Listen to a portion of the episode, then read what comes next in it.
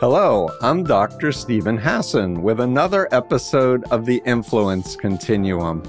And I have a new friend and um, neighbor. Uh, Peter Grinspoon, MD, is a primary care doctor at Massachusetts General Hospital. And he's also an instructor in medicine at Harvard Medical School. And you've been a cannabis specialist for 25 years.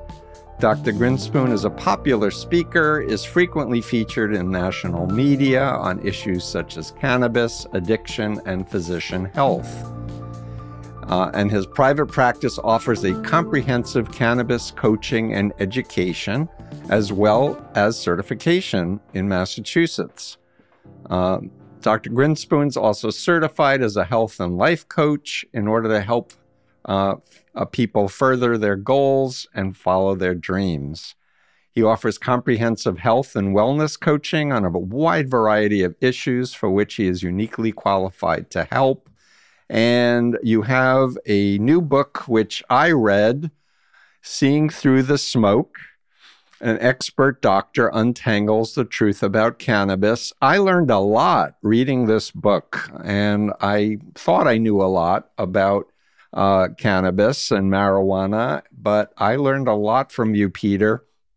And before we get into it together, I want to just say your father was a, a pioneer uh, of, of uh, cannabis. And I bought a copy of his book that came out in 1971, Marijuana Reconsidered. And it was incredibly um, controversial but well received. Uh, and um, you have a personal story with your brother that I'd like you to share because for me, this this really you know challenged the Nixon narrative that you know pot is a gateway drug that's so horrible on and on and on. We can get into that. But before I ask you to speak, I also want to reference another book that I read of yours called Free Refills. A doctor confronts his addiction, which is fascinating. And uh, but this is the one that I want to focus on today, and we can do a follow up one. But we'll have a free flowing conversation. And lastly, we were planning to do this a few weeks ago, and you had a very unfortunate, uh, horrible accident walking across Washington Street to the ice cream place and somebody without lights on hit you and tragically, you know, put you in the hospital with surgical needs, breaking your leg, and, and which you're re- recovering. So I'm very grateful we're finally doing this, and I think there's a huge amount of in- interest, and people need to be educated about what you've spent your lifetime learning about. So welcome. Thank you so much for having me, Steve. It's a real pleasure. We've been having a lot of great conversations recently, and it's fun to do it in a more sort of formal uh, manner. Yeah. So, can we start with your family history and what what moved your father, as a Harvard psychiatrist, to risk so much to write a book saying, you know what, let's reconsider marijuana? Well, I think my dad just had a lot of intellectual integrity. And as he used to tell it, a couple years, he passed away a couple years ago mm. peacefully at the age of 92. But, you know, it was the late 1960s. And he was thinking, what are all these young people doing smoking marijuana? What are, they're going to harm themselves.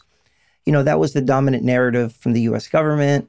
That was the dominant narrative from the American psychiatric community, which there was no no no separation between them and what the U.S. government was saying is really kind of sad. Mm-hmm. And my dad did a very very very deep dive, and what he realized um, is that marijuana or cannabis does have potential harms. You know, teenagers shouldn't be using it. Pregnant, breastfeeding women, we don't have any idea if it's safe. It can destabilize people who have a history of psychosis. But he came to the conclusion in 1971 right when Richard Nixon was starting his war on drugs, that the criminalization of cannabis was like profoundly more damaging to the youth, to the people who might be using marijuana, to our society in general than the actual marijuana was. So he came out in 1971. Again, at this time, only 12% of Americans believed in legalization of marijuana. Now it's uh, about 69%. It went up about a point for each of the 50 years that my dad toiled away on it. And mm. he his book was so controversial. He was getting like death threats, but at the same time, it was reviewed on the front page of the New York Times Book Review. It was a bestseller. It definitely made a splash. We could say that, and it really provided a, as you alluded to earlier, an intellectual counterweight um, to the narrative about marijuana, which was completely misleading. That we now know, well, we knew back then, but most of the doctors were really on the wrong side of the war on drugs, which is a whole other topic. But my dad was very brave and courageous. And, you know, it's, it's very fun to watch, like, him convince our society that cannabis was okay and should be legal over the last 50 years. I've witnessed this, as you alluded to as well, my entire life. I've had a front row seat to the legalization movement. And it's been very, very interesting. Yeah. And if you don't mind sharing personally, you had a brother who was suffering greatly with leukemia, if I remember correctly. Yeah, my brother was dying from leukemia. He had acute lymphocytic leukemia. Right now, today, we cure 98% of the kids, 99% with this. But back then, they just didn't have enough different chemotherapy regimens and it kept getting um, you know, um, resistant to the chemotherapy. So my brother Danny, who was older than me, he was like 16 and I was like eight, was fighting this unsuccessful battle uh, with leukemia. And my parents had heard, obviously, because of my dad's research and connections, that cannabis can really help alleviate uh, the, the chemotherapy, the nausea, the vomiting, the weight loss. So they illegally bought cannabis. My mom went to their high school, Wellesley High School, where we grew up, and bought cannabis from a friend. I write about that in my book, um, mm-hmm. uh, Seeing Through the Smoke. And when Danny wasn't using cannabis, he was lying in his bed throwing up. Mm. And when he used cannabis, he could eat, he could hold down food, he could strum on his friend Fender Stratocaster, and most importantly to me, he could like uh, play with his little boisterous little brothers instead of lying in his room. So I came to associate from a very early age the smell of cannabis with, first of all, my brother feeling and getting better, and second of all, we had a lot of um, legalization proponents in our house. You know, very some very prominent people like the Allen Ginsbergs and the Carl Sagans, and a lot of, you know, just regular academics and scholars and teachers and professors. And they were always laughing and coming up with these great ideas to the world's problems, really thinking about things and really trying to change things for the better. And, you know, at school, you go and there's like the DARE program. They're like, marijuana makes you amotivational. And then at home, I'm exposed to like the most motivational people you'd ever meet. Mm. So again, uh, from an early age, I associated the smell of marijuana smoke with healing and with like intellectual energy and with idealism and with humor. Uh, I really had a different exposure than many other people did. And Carl Sagan uh, was included in your father's 1971 as what? Dr. X? Mr. X, because Mr. he, X. you know, Carl Sagan got a lot of grants from NASA and they would have gone right away if he said, I'm Carl Sagan and cannabis helps my creative process and this is how it helps. So he was Mr. X. And when he passed away, I believe, in the early 1990s. My dad spilled the beans that Mr. X was Carl Sagan. And they managed to keep that secret for like 30 years. Mm, right. But what was it like growing up with having all these luminaries hanging out in your living room? It must have been extraordinary. Well, I was a kid, so I was always listening from like the periphery, trying not to get noticed. So my dad wouldn't send me up to bed. Uh-huh. And the conversations were absolutely fascinating. They were about, you know, nuclear war was a huge topic because you know this was like the 1970s and the 1980s, the Soviet Union, the Cold War, hunger, um, you know how how humanity is gonna uh, you know survive. You know, right. Carl Sagan would be come up with these theories of like you know maybe the reason we haven't seen life in other galaxies yet is because when you reach a certain technological level, you blow yourselves up. I mean, hopefully that's not true, but those are the kind of concepts mm. I was exposed to a, as a kid and as a preteen and as a teen, and it really made me think about things, and it really made me read everything I could get my hands on. I mean, again, the cannabis and the way it was used in my household was like this spark to motivation, and it was so bizarre to go to the Dare project and have them tell you that it makes you a motivational. And I just knew they were lying. And mm-hmm. it doesn't do wonders for your respect for authority to go in and have the police officers like sitting there and you know that they're lying to you. I, I, you know, it made me sort of a rebellious teenager. Right. And you tell the story and seeing through the smoke about Nixon commissioning a panel to research. Share share that story. What oh happened? yeah, he Nixon commissioned a, a, panel. He was hoping that his panel would say cannabis is evil, it's bad, it causes, you know, low motivation, sperm count to drop, blah blah blah. And his panel actually, uh, the Shafer Commission came in and said, uh, this drug isn't, it said a lot, very similar to what my dad said in his book. You know, it has its potential harms. There are certain people who should use with extreme caution, if at all. But generally speaking, it is relatively safe compared to a lot of the other stuff that we use and should be not only, uh, it should be decriminalized. And Nixon just flat out said, I know I commissioned a, uh, you know, a, a panel of experts.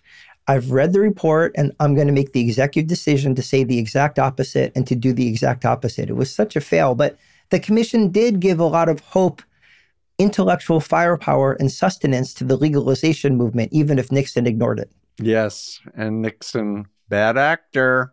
Uh, uh, Nixon loved my dad, by the way. Uh, I have a daily briefing from Nixon that has about my dad's book, Marijuana Reconsidered. Mm-hmm. And my dad's name is circled and it says H, which means Haldeman.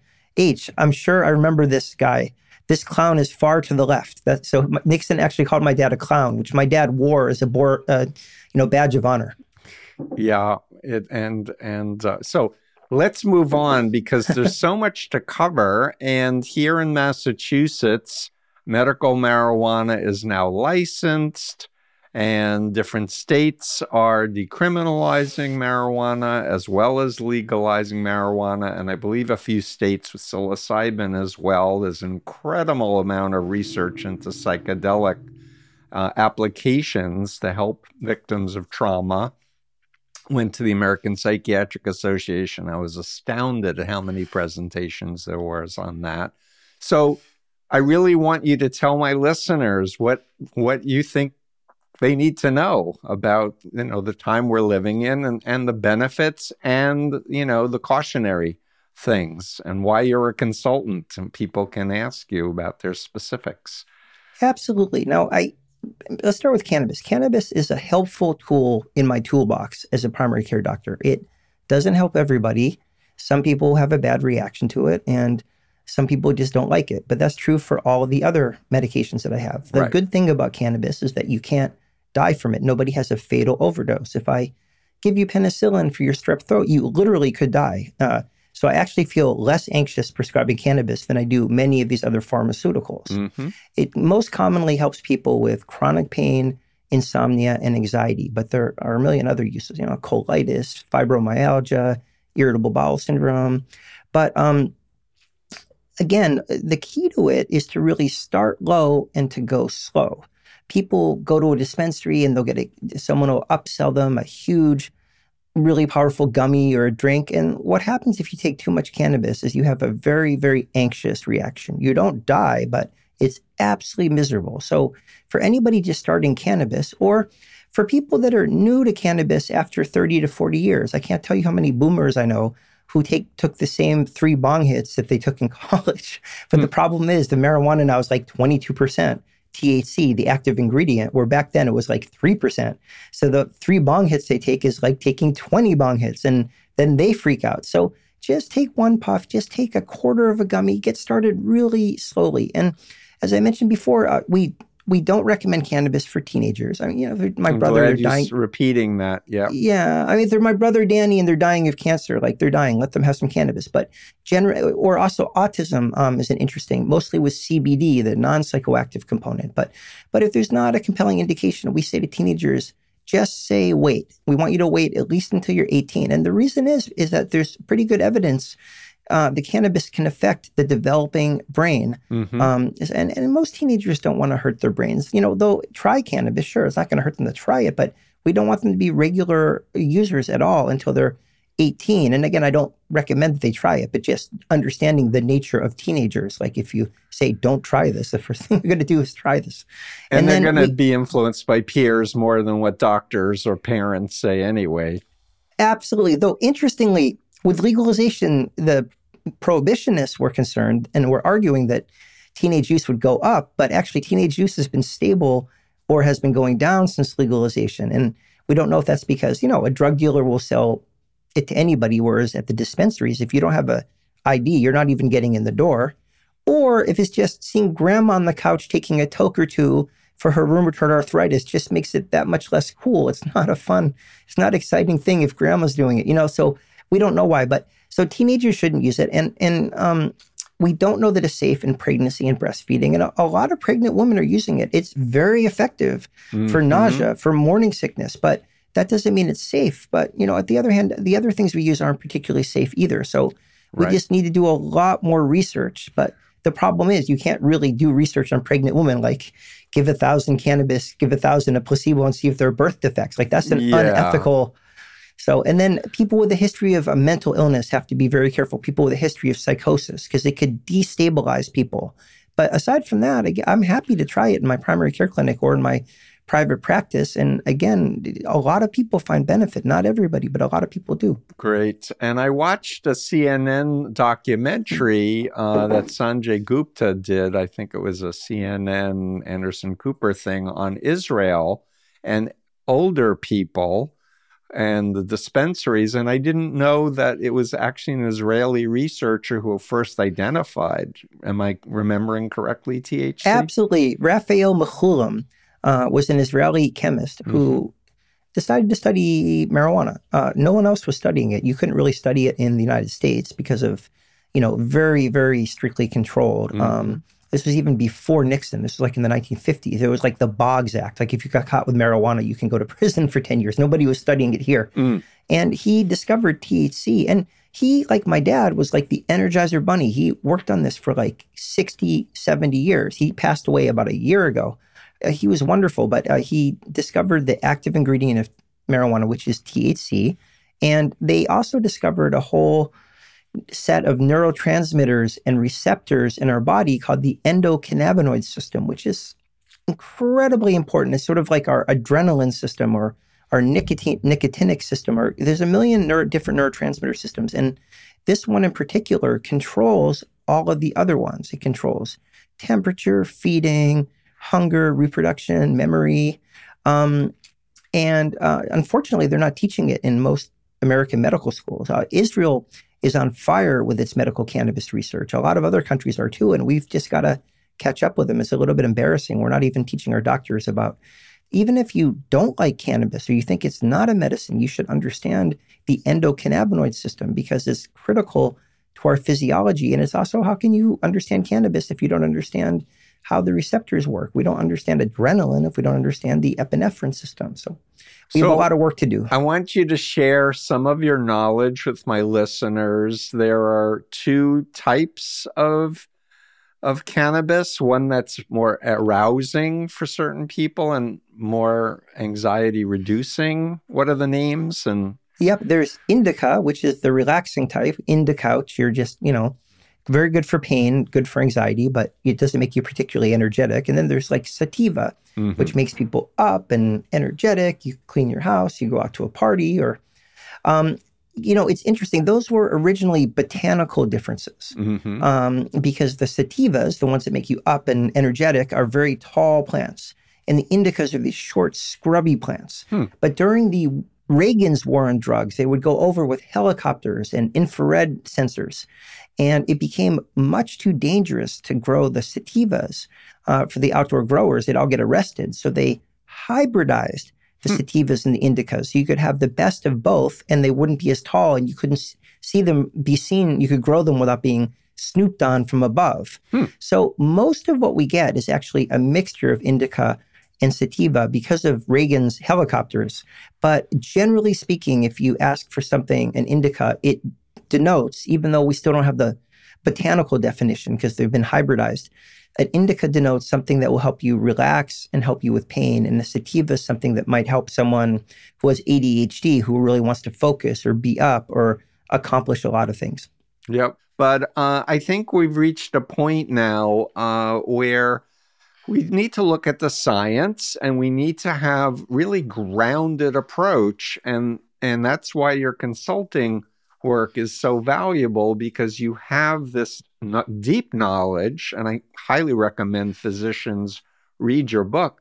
But eh, talk more about the different types of non THC cannabinol effects and how they can be useful. There are 4 million official medical marijuana patients in the United States. Mm-hmm. Um, and, and many, many more people just buy it recreationally and use it. And they've done polls of, of recreational dispensaries uh, people going and you know, two thirds of them will say they use it for pain. Three quarters will say they use it for sleep. So I think that the other thing I want to mention is that, like, while recreational marijuana is still sort of being debated in this country, mm. uh, you know, two thirds are in favor, more than half of Republicans are in favor, but not everybody. Mm-hmm. 94% of, America, of Americans like literally 94% support legal access to med- medical marijuana. So mm-hmm. unless your enemies are in the 6% who are, don't approve of it, I think that you're not going to get attacked. Exactly. So, um, you know, but it is interesting. Uh, as you alluded to, cannabis is a, a plant with 500 different molecules in it, many of which are, you know, affect our brain or psychoactive, have an effect.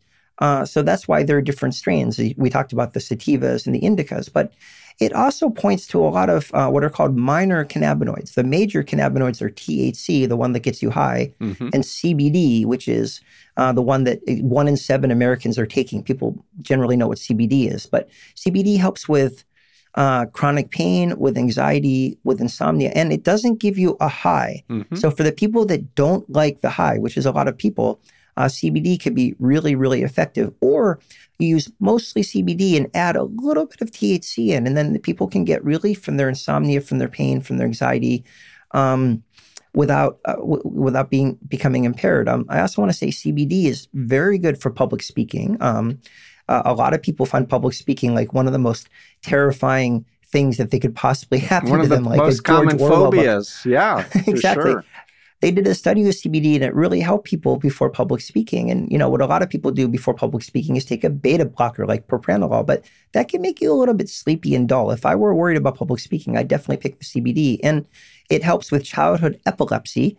Uh, it's an FDA-approved drug, Epidiolex, uh, to help alleviate childhood epilepsy, which is also very funny that the U.S. government is still maintaining that cannabis has no medical utility, but FDA has approved several cannabis-based drugs. THC is legal too, and, and Marinol for for for nausea and for well, for weight loss. Mm-hmm. Um, CBD is also very interesting for addiction. Mm. There are animal studies and a few human studies. Very good animal data for like addiction to amphetamines, like cocaine and methamphetamine. Mm. And in humans, there's some studies for cannabis addiction because I forgot to mention a certain portion of people do get addicted to cannabis. It's been very much exaggerated by the US government. It's been very much exaggerated by the psychiatric community. I, I, I, just write a lot in my book about why they're so off on cannabis. They completely miss the mark.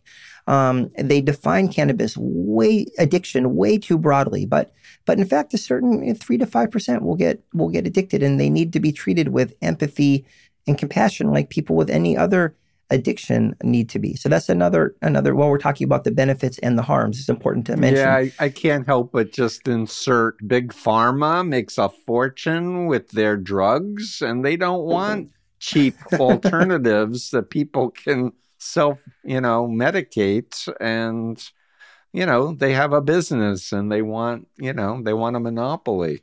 Oh, you're absolutely right. On every single state level ballot initiative, big pharma's donated uh, very heavily on the let's keep ca- cannabis illegal side of the equation. Uh, you know, like in um, New Mexico, there was Insys. That was that company that got in trouble for like uh, giving doctors kickbacks for selling fentanyl lollipops. But they're not a good company. But they donated five hundred thousand dollars against legalization. Yet they were designing their own cannabis-based drugs because mm. uh, they're learning about the endocannabinoid system. So the big pharma had this vision of cannabis being illegal, yet you have to buy drugs that basically do what cannabis does for tons of money, and, and they are losing. Yeah. Uh, we're winning the legalization battle. I could tell you that after, after watching it for 57 years, which is how old I am. Yeah. Um, but you know, interesting thing. The last thing I'll say is that they're taking a "don't if you can't beat them, join them" attitude, and same with the alcohol companies. Alcohol found cannabis to be a very serious threat. It is a threat to alcohol. People transition, and it's less dangerous, and in my opinion, much more interesting and fun uh, and less fattening. But um, you know, so both the alcohol industry and the uh, pharma industry are taking a, and the tobacco industry are taking a. If you can't beat them, join them. So they're merging. They're trying to take over. They're buying in, and there's a lot of concern about the cannabis industry. Like, who's going to be running it? Is it going to be the little guy, the local grower, or are we just going to have like Budweiser version of cannabis, which nobody really wants? Right. And I, I also want to just add in terms of the forces that I think are responsible for for keeping it illegal and to give it a bad name. The um, the privatization of our prison systems uh, to send especially minority people in huge numbers to jail for long periods of time because they have a joint or Oh, I couldn't agree with you more. I have a whole chapter in my book on the war on cannabis users. We've had, first of all, blacks and whites use cannabis at the same rate. Mm. And blacks have been arrested four times as often as whites. And getting arrested can mean going to prison, but even if you're not going to prison, it can affect your student loans, your education, your right. housing, your employment. And we've had 20 million, more than 20 million arrests for nonviolent cannabis possession in the last 50 years. I mean, this is causing generational poverty uh, to many communities that have been targeted. And, um, you know, that's why a lot of the talk around legalization doesn't just talk, uh, swirl around, let's make it legal so you don't get in trouble. A lot of it also includes trying to expunge some of those criminal records so that these people can go back to having normal lives and trying to funnel some of the wealth and some of the prosperity that this new the cannabis industry is like in the tens of billions of dollars and it's going to mm. just keep growing funnel some of that wealth back to these communities that have been devastated so there's a lot of talk about reparations and about expungements and about social justice and equity. And it's really, really important that we pay attention to that stuff because it's really wrong what's been perpetrated upon cannabis users. Yeah, great. It's so important. And uh, so, what I I want to um, push you a little bit, if I may, and say because um, you've been consulting with people who come with problems, like what are some of the things that that doctors uh, need to think about? And what are some of the like dual diagnosis or what are the indicators? Because you say clearly in your book some people really do get addicted and it really is a problem you talk about you know uh, throwing up uh, as as an issue and how to discern what's causing it and especially if it's a person who's on other medications so share a little bit of of how you think about um, when you're when people are coming. Hey, hey, doc, what do I do?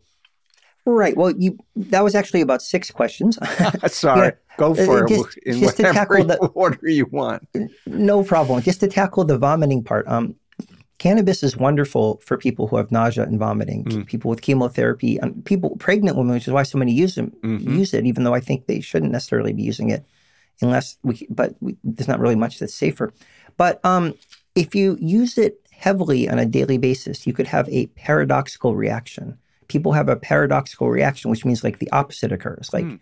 Most people, Benadryl makes sleepy, but like, you know, 0.5%, it makes like wire. They just have the opposite reaction. Mm. The receptor works in the opposite way. And uh, if you use cannabis very heavily, you can develop something called cannabis hyperemesis syndrome, which means you're barfing uncontrollably and you have to be overnight in the hospital to get hydrated. And it's really, really ugly. Um, if you're in the emergency department and someone comes in and they use cannabis and they're throwing up uncontrollably, it's either something called cyclic vomiting syndrome or it's cannabis hyperemesis. And the only way to tell the difference is to stop using cannabis for three months. Hmm. And um, you know, if it goes away, it was the cannabis. If it doesn't go away, it's cyclic vomiting, which is really important because they're different treatments. Like you're really never going to stop the vomiting and the overnights in the ER, which are in the hospital, which are awful if you have cannabis hyperemesis, if you don't modify or stop your cannabis use, ideally stop it. Now, my definition to get back to an earlier question of addiction is continued use despite negative circumstances negative consequences. So continued use despite negative consequences. And I've had patients that can't stop their cannabis use for three months just to see if that's what's causing them to be in the hospital like several nights a month. And to me, that's addiction. That's like continued use despite negative consequences. If your doctor, who's not obviously anti cannabis at all, is saying you have to stop just for three months and you can't do it, that makes me worried about an addiction. Um, to get to your broader question, you know, when a patient comes in, I use the same calculus uh, as I would um, for any other patient. You know, what's ailing them? Have we done all the lifestyle things to help them? Do they need a medication? The only difference is I include cannabis mm. in addition. Say they're in pain. You know, there's opiates, there's uh, non-steroidals, your Advil, your ibuprofen, your naproxen. There's um, Tylenol, which doesn't really do that much, and then I have cannabis. So I feel like I have an extra tool in my toolbox. And I feel like the other doctors, you know, they just there's been taught nothing about cannabis. They're not taught about like something like eight percent of medical students say they're taught anything about medical marijuana during um, during medical school. And and the problem is like almost hundred percent of patients want to talk about it. So you have this um, situation where the doctors haven't been taught anything, and what little they've been taught isn't even true. They're just still taught some of these drug war myths from the psychiatrists and the U.S. government in the 1970s. Um, and I just think doctors need to know enough about cannabis to have a sensible discussion with a patient. They need to know, sorry, you're you pregnant, you can't use it, or sorry, you're 16, we don't recommend it, or mm-hmm. sorry, you, you had, were in the psychiatric hospital for bipolar last year, we don't recommend it, it might destabilize you. Or to be like, you have chronic pain, why don't we start with a very, you know, modest tincture, mostly CBD, a little bit of THC, try a drop at night, try a couple drops the next night, work your way up slowly. I mean, doctors can do this. And I feel like doctors haven't done a good job of making people feel comfortable and non judged and not stigmatized. So, what happens is that most people don't mention their cannabis use to their doctors and they go and see a medical cannabis doctor like like me for example and and there's no communication you know um, it's a different there's no it's not in the medical records the medical cannabis doctor doesn't know the specialist doesn't know what worked and didn't work in the past. And then the, the regular doctors don't know that the patient's using cannabis. And it's really important because number one, there's some medication interactions. Uh, for example, CBD works just like grapefruit juice. It can raise the level of other medications in your blood by competing for the liver enzymes that remove it from your blood. Hmm. So if you're on a blood thinner, your doctor has to know if you're taking something with CBD in it.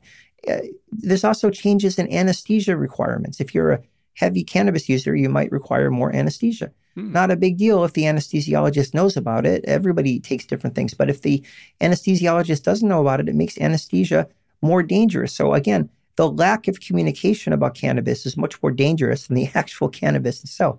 Right. So, what are you doing to train doctors? Are you offering any webinars or workshops or? Well, I wrote my book, which is great for doctors because it goes over all the harms, real and imagined, yep. with the latest science. It goes over all the benefits, real and purported but not substantiated, with all of the science. Um, I, I speak a lot to physician groups. Um, you know, I to psychiatrists or to primary care doctors, and I really, really enjoy doing that. Mm. And um, I'm working on some webinars. I think a webinar, for example, on what is the endocannabinoid system and why is it important would be a very helpful thing because there just isn't a great source. Everybody complains that there's no good sources, but uh, you're absolutely right. I should do more to, to help alleviate that. No, I'm telling you, I read your book and it was like, whoa, I didn't know that. I didn't know that. And it's interesting too, right? It's very, it's very well written. So I'm giving you a big endorsement on that. But if I may switch to your other book for a minute, because we're suffering this huge opi- opioid crisis in the United States, and you yourself fell victim to addiction to opioids. Are you willing oh, to yeah. share a little bit about that? Because I think that provides an extra insight into what's happening in our culture and our society. absolutely. Now, I wouldn't put get addicted to opiates, ruin your life uh, get recover from addiction and help other doctors as part of the medical school curriculum. I, I, certainly say it gives you like certain understanding of addiction that you can't possibly have. I mean, on a certain level, people who have never been addicted, and you know, 20 million people are addicted in the U.S. and about 20 million are in recovery from addiction. If you haven't been addicted, you think sort of, why don't you just stop taking drugs? but it's so much more complicated than that. Right. I've written extensively about that, about how it takes over your brain and your morality and your thoughts, and you're just trying not to withdraw. But I, I developed this horrible addiction to prescription painkillers. Now, mm. Doctors are very susceptible to this because we have the same stresses that everybody else does, you know, sick parents, sick kids, divorce, bipolar, whatever. And also, we have this expectation that we function every day as these flawless robots that just provide care. And th- we also have to deal with everybody else's problems, which is really, really draining. And then the fourth thing is we are now trying to provide like pretty good care in a system that's in collapse. I mean, it's so exploitative and nobody's happy with like nobody can even find a primary care doctor anymore, let mm. alone get into a specialist. So um, and then we have the access to these medications. You know, we have refills, we have a prescription pad, we have mm-hmm. samples, people bring in their meds to the office. So that's why I call my book Free Refills. And unfortunately, it culminated. I didn't get help. I thought I had it under control, like most doctors do, Dr. Heal Thyself. And I didn't get help until the state police and the DEA raided my office, which was not a fun day. I would not highly recommend it to anybody. And then I basically, long story short, lost my license for three and a half years got it back. And then about five years later, the Massachusetts Medical Society, their physician health service, the body of people that helps doctors who are in distress, invited me to be an associate director and to help other doctors with their addiction. So I sat at the same exact table, only on the other side, helping other doctors that had just been caught. And uh, it's one of the most rewarding things I've ever done. And the fact is, people can overcome addictions. It's very difficult. I've written extensively about this. We need to be open minded about treatments. We need to use the medications that are available for opiates. We have Suboxone and Methadone. They both cause a 50 to 80% reduction in death from overdose. The mm-hmm. only problem is because of our uh, very fragmented medical system, only 20% of people who need Suboxone or Methadone actually get it. That's mm-hmm. why we're still having 110,000 overdose deaths every year. And also, we need to the recovery community needs to be mo- more open minded. Enough of the the the cult like, and I know that's going to be a big word for you, but the cult like uh, attitude of Alcoholics Anonymous, where you know one is too many, a thousand is never enough, abstinence for life, and we need to welcome people who are on Suboxone, who are on methadone. We need to welcome people who are using psychedelics for the recovery, which you recently had an excellent show on. We need to welcome people who are using cannabis instead of alcohol or opiates, you know, definitely harm reduction. You're not going to die from the cannabis, even if you're not using it in a great way.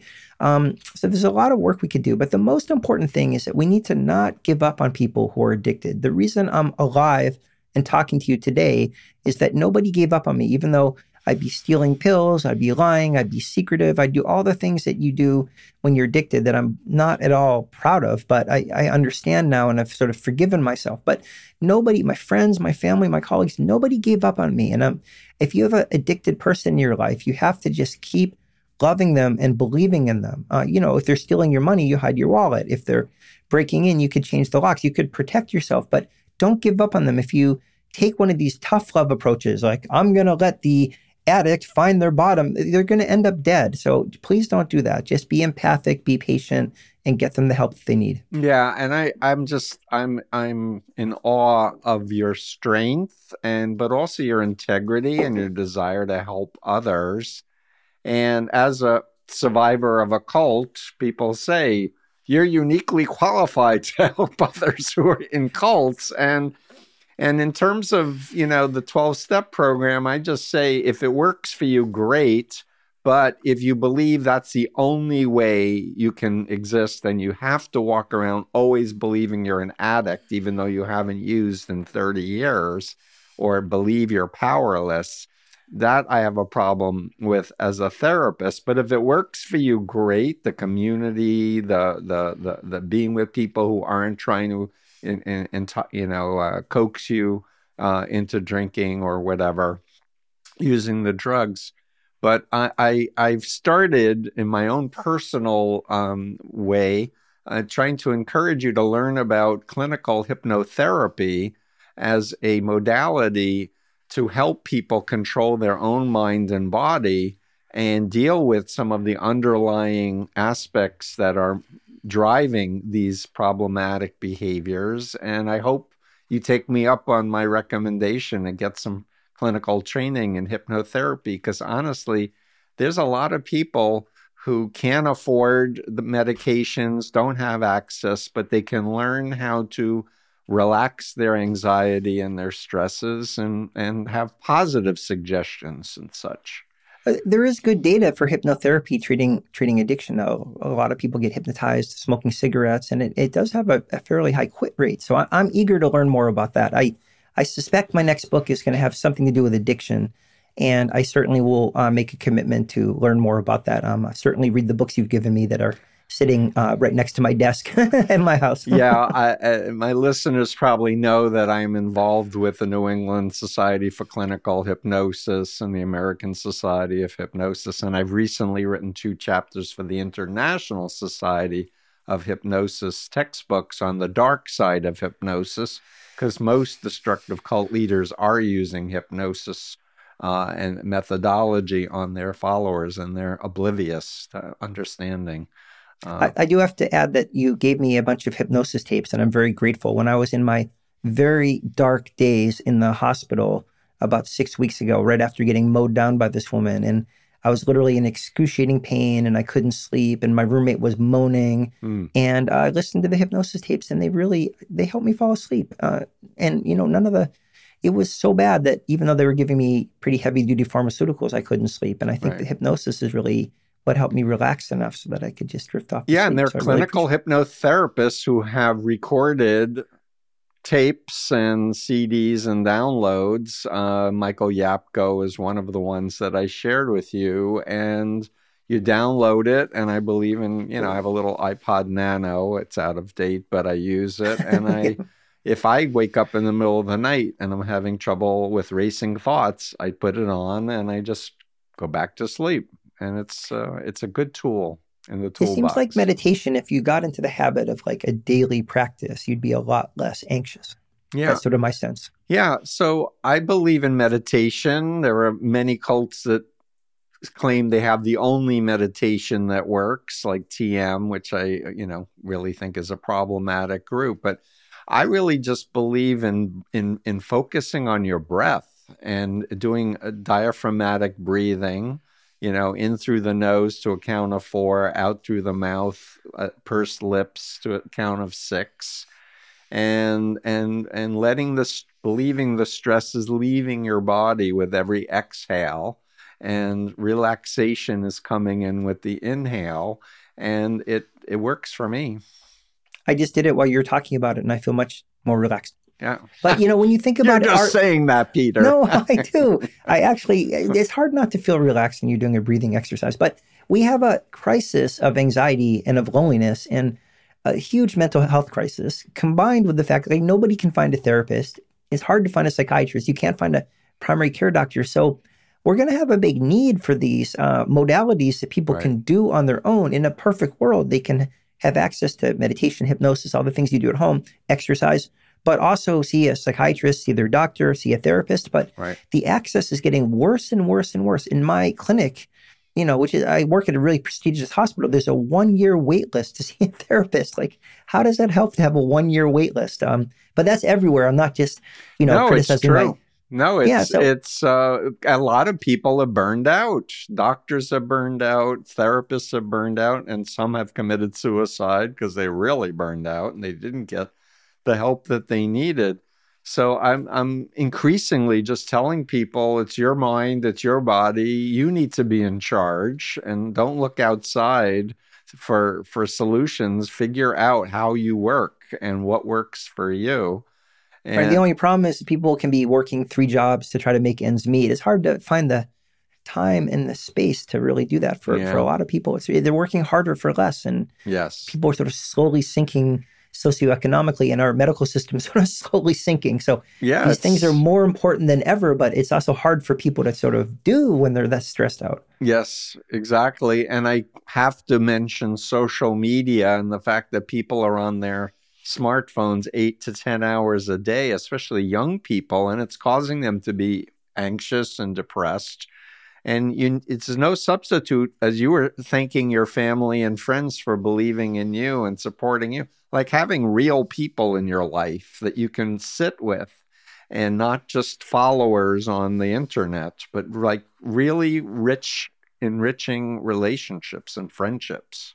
That, that's actually a huge component of recovery from addiction. You know as you get addicted you're your emotional connections increasingly become with your drug of choice. For me, it was like snorting, you know, whatever, taking Vicodin or snorting oxycodone. And um, you tune out real relationships. And it, part of it's how our brain is configured. They say eating a good meal is like 10 units of dopamine and taking methamphetamine is like a thousand units of dopamine. It's hard for our brain to to compete um, the, with the normal healthy pleasures of life is really difficult. But a huge part of recovery from addiction is finding a way for like taking a walk in the woods with a friend to become as rewarding again as the oxycodone was. And it happens. It just takes time, and you have to like stay the course and put one foot in front of the other. But your brain goes back to normal. But just when you immediately quit in the first couple months, you just think you're never going to enjoy anything again. It's really difficult. We need to mm-hmm. particularly support people in early recovery because there's always like you just take the drug and you're back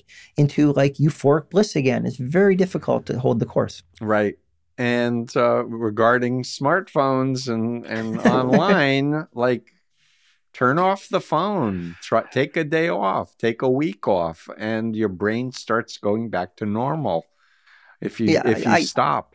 I, I really applaud your your including. I tend to focus on the drugs when I talk, and the behavioral addictions can be just as destructive. Uh, sex addiction, the social media, gambling, shopping. I mean, it just it's just doing something to feel happy when you're not happy that isn't really something that causes happiness. I, I couldn't agree with you more. Right. And now the research is saying happiness should not be your goal. Uh, mattering is what really is fulfilling for people long term and finding purpose in your life. And like what what am i what what do i want to do with this amazing opportunity to be alive?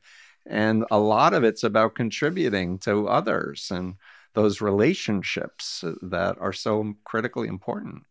I i you know i'm not a huge fan of the 12 steps but there is elements of the 12 steps that i fully agree with. And like the 12th step is about helping other people who are addicted to help maintain your own uh, recovery. And I, I couldn't agree with that more. I mean, I really just feel like whenever I'm unhappy, uh, you know, I try to focus on helping other people, and then I find that I'm I'm thinking about them, and I'm not like sitting on my pity pot, you know, poor me, poor me, poor me. So mm-hmm. I couldn't agree with you more. I think helping other people is a great way not only to help other people and make the world a better place, but also to help your own mood and your own sense of self worth. Yes, it feels good to help other people. And people say, Steve, I don't know how you've been doing this for 47 years. And it's really not the trolls that call me names. Uh, it's the people who say, I read your book, it saved my life, or, you know, I heard a podcast and thank you so much. I had no idea.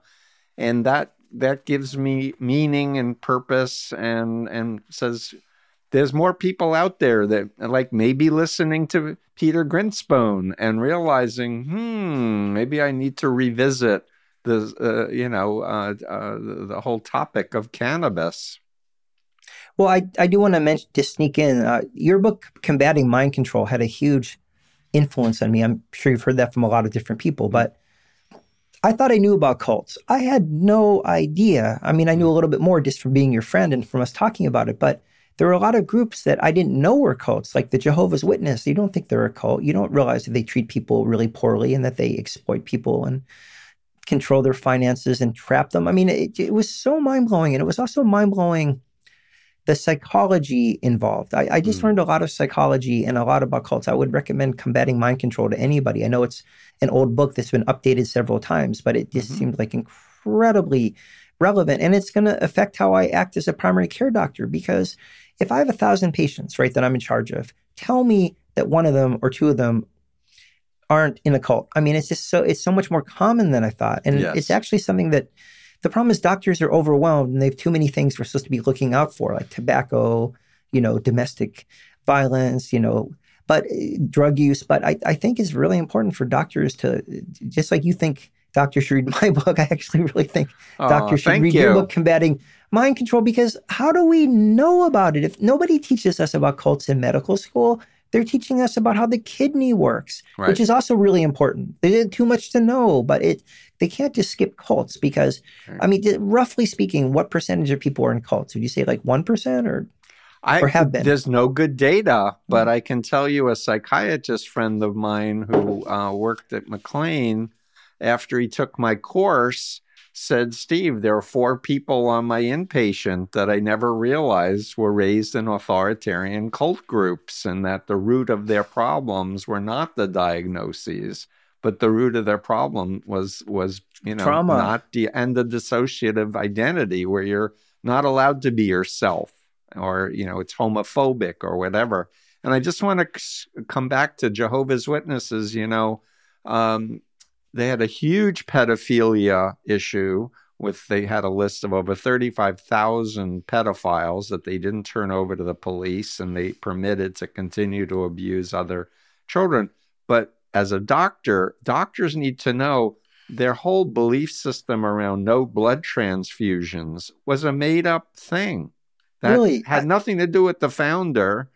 And tens of thousands of people have died for no reason except that they were told they're going to, you know, be kicked out of the group and God will, you know, judge them forever if they take a blood transfusion. Well, funny that you say that because about 10 years ago, I had a patient. I, he's no longer alive, but um, he was a Jehovah's Witness and he had um, Crohn's disease and, uh, you know, he needed surgery. And he asked me to find him a surgeon that would guarantee that he would not give him a blood transfusion during surgery. and I wish I had known you uh, back then, about 10 years ago, but I can absolutely guarantee no surgeon in their right mind would make that commitment. Right. The patient's bleeding out because you hit the wrong artery and just bad luck. Uh, you need to transfuse them. So I just said to him, "There's, I can ask around, but I can absolutely guarantee that uh, there's no surgeon that's going to agree because you're a Jehovah's Witness to, to do surgery, but to not give you a transfusion if you're bleeding to death. Right. And it's interesting to hear you say that's not even, that's so sad. That's not even part of their doctrine.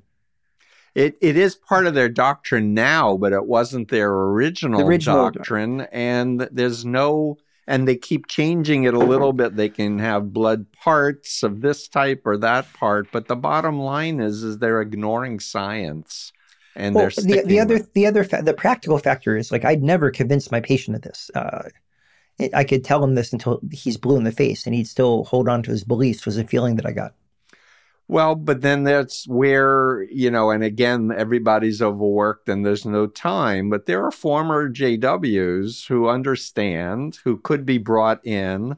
Uh, one would need to find out if the if the group is visiting them in the hospital, you know, and um, and the bottom line is, is there are people who have watched and allowed their own children die from an, a, a car can't imagine that. accident where they bled to death then they wake up and get out of the cult and realize that it's not God's only truth and their Bible doesn't actually hold any, um, you know, scholarly value, and they feel guilty the rest of their life that they they let their child die for no It's reason. awful. But one thing that was interesting about this patient is that I did suggest medical marijuana. Hmm. and he's like, I don't know what the Jehovah's Witnesses, if they allow that. So we actually asked the elders and they said, sure, no problem. And he started using it and he said, Hey, for the first time when I was driving, I could look to the left and look to the right. And I'm like, How have you been driving all these years? Right. But but it was interesting that he asked his elders and they actually were open to medical marijuana. I was really surprised. I, fr- I don't know I'm why, surprised. but I thought Never heard that one before. I'll yeah, have to check but wouldn't in. you expect them to kind of say no if they don't allow blood transfusions? Yeah, I I don't so the the bottom line is there's so many people exiting the the watchtower now and former high up people as well. And uh and that's my excitement is that uh this that people are reclaiming their power exiting and then wanting to help their loved ones who are still in the group because they have a very heavy shunning disfellowshipping practice where people are not allowed to talk to their own children or their own parents or their own siblings if they're you know kicked out of the group because they don't obey the rules of the governing body but coming back to your incredible book um, seeing through the smoke a cannabis specialist untangles the truth about marijuana I have one too. we got it on both screens. um, as we're beginning to wrap up, uh, maybe you can summarize some of your takeaways, and maybe someone from a government administration somewhere around the world will be listening to this. What do you What do you want to say to them too? Sure. Well, the takeaway is that we all need to sort of look at marijuana from scratch. Uh, We all have these strong opinions about it because it's been at the front and center of the culture war for the last half century. And, you know, the people who are against it just won't believe in any of the benefits. They still put medical marijuana in these derogatory quotation marks, even though there are like 4 million medical marijuana patients in this country who are doing well, and many, many more, as we discussed, who are using it medically but aren't official medical marijuana patients that you could track. Mm-hmm. The pro cannabis people, whenever there's a study that says, you know, this causes this potential harm, they say, oh, the government's lying because the government did lie uh, for so many years about cannabis, which I yeah. document in my book. Right. But if you use marijuana, you should want to know the harms, right? I I'm not a big drinker, but I know the harms of alcohol. So you know, and then I still might have a beer at a barbecue, but I make an informed decision. So right. I just think the anti people need to learn more about the pros with an open mind, and the pro people need to know more about the harms. So that's why I very meticulously went through all of the potential harms and all the potential benefits and said, what does the science say? Let's look at cancer, right? Cannabis does not cure cancer. If you have cancer, you see an oncologist and you use the cannabis for the pain, the anxiety, the nausea, the weight loss. Mm. Uh, in cells, certain components of cannabis, the minor cannabinoids, kill cancer cells. Mm. But that doesn't mean it kills cancer in humans. Now, I wouldn't be surprised if 10 years from now they develop cannabis based drugs that are chemotherapeutic. But right now, there's no evidence that cannabis cures cancer. So I think the anti people need to understand that cannabis can be just quality of life saving, not life saving, but quality of life saving for people suffering with cancer. And that the pro cannabis people need to see an oncologist, not use these huge doses of what's called Rick Simpson oil to try to cure their cancer. If you have cancer, you see an oncologist. So mm. I just think both sides need some humility and, and we need to like take this time where we're legalizing it to kind of reevaluate it and, and just try to have a more less polarized, less emotionally charged, more neutral and more sort of accepting attitude towards it. I mean, if people are going to use it anyways, obviously, why criminalize it? Mm-hmm. Mm-hmm. Great. So I'm sure you're recommending more research and more public health um, information uh, delivering in med schools as well as for, you know, in the field of psychiatry? Absolutely. But again, it has to be true information that they're disseminating, right? Mm-hmm. It didn't help when we had the DARE program. I mean, I keep going back to that, right. but like it just you just blew your credibility with teenagers, and like once you blow your credibility with a teenager, good luck getting it back. You'll like maybe thirty years later. Right. So we need to actually tell the truth, but there are harms and there are benefits, and both are equally as important. And again, I just think it's we're at a critical point where like ninety four percent of Americans think that um, cannabis, uh, people should have legal access to medical marijuana, but then the doctors know so little about it, they can't have a sensible discussion. So right. the main takeaway is we need more education, like across the board, and that we need to come to some. I truly think there's some middle ground that we could come to. I think we could all agree that cannabis helps people with anxiety, insomnia, and chronic pain. There are a lot of psychiatrists that don't agree with that, but they're flat out wrong. We can agree that cannabis shouldn't be used by teens unless, you know, whatever they're dying of cancer, shouldn't be used by pregnant women or breastfeeding women unless whatever else they'd be using would be more dangerous and shouldn't be used or should be used with extreme caution in people with a history or a family history of psychosis like schizophrenia. There is common ground that we could all agree upon. You wouldn't know it from how polarized the debate is. And I think as the science comes in, we could just expand this common ground and all move forward together. Mm-hmm. And your website is? www.petergrinspoon.com. It's grin like smile, spoon like fork. I haven't heard that one before. well, people mangle my name uh, so much that uh, my dad came up with that. That's that's really funny. Well, it's it's such a pleasure becoming a friend and um, sharing stories and um, and thank you for agreeing to do this and a speedy further recovery from your car accident. I'm very grateful. You know, I'm grateful too. It could have all been over. And I very much enjoyed this conversation. And I, I enjoy all of our conversations. And I look forward to the next one. Yeah. So thanks so much. Thank you. That's it for today's episode of The Influence Continuum. I've been your host, Dr. Steven Hassan. Theme music for the podcast is by Nasser Malik. To keep up to date with me and happenings that I think are important, please visit my website at freedomofmind.com. There you'll find in depth articles about cults, mind control, and other relevant topics. You can also find me on Twitter and Instagram at Cult Expert. If you want to develop a comprehensive understanding of these topics, I highly recommend my books Combating Cult Mind Control, Freedom of Mind, and The Cult of Trump, in that order.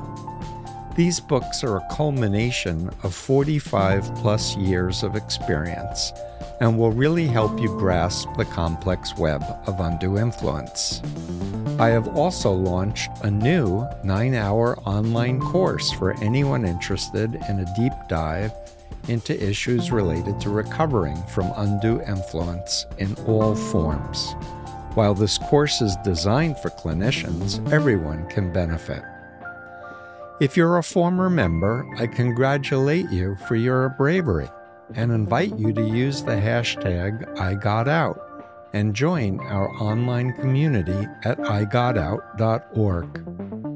Remember, love is stronger than mind control. And thanks for listening.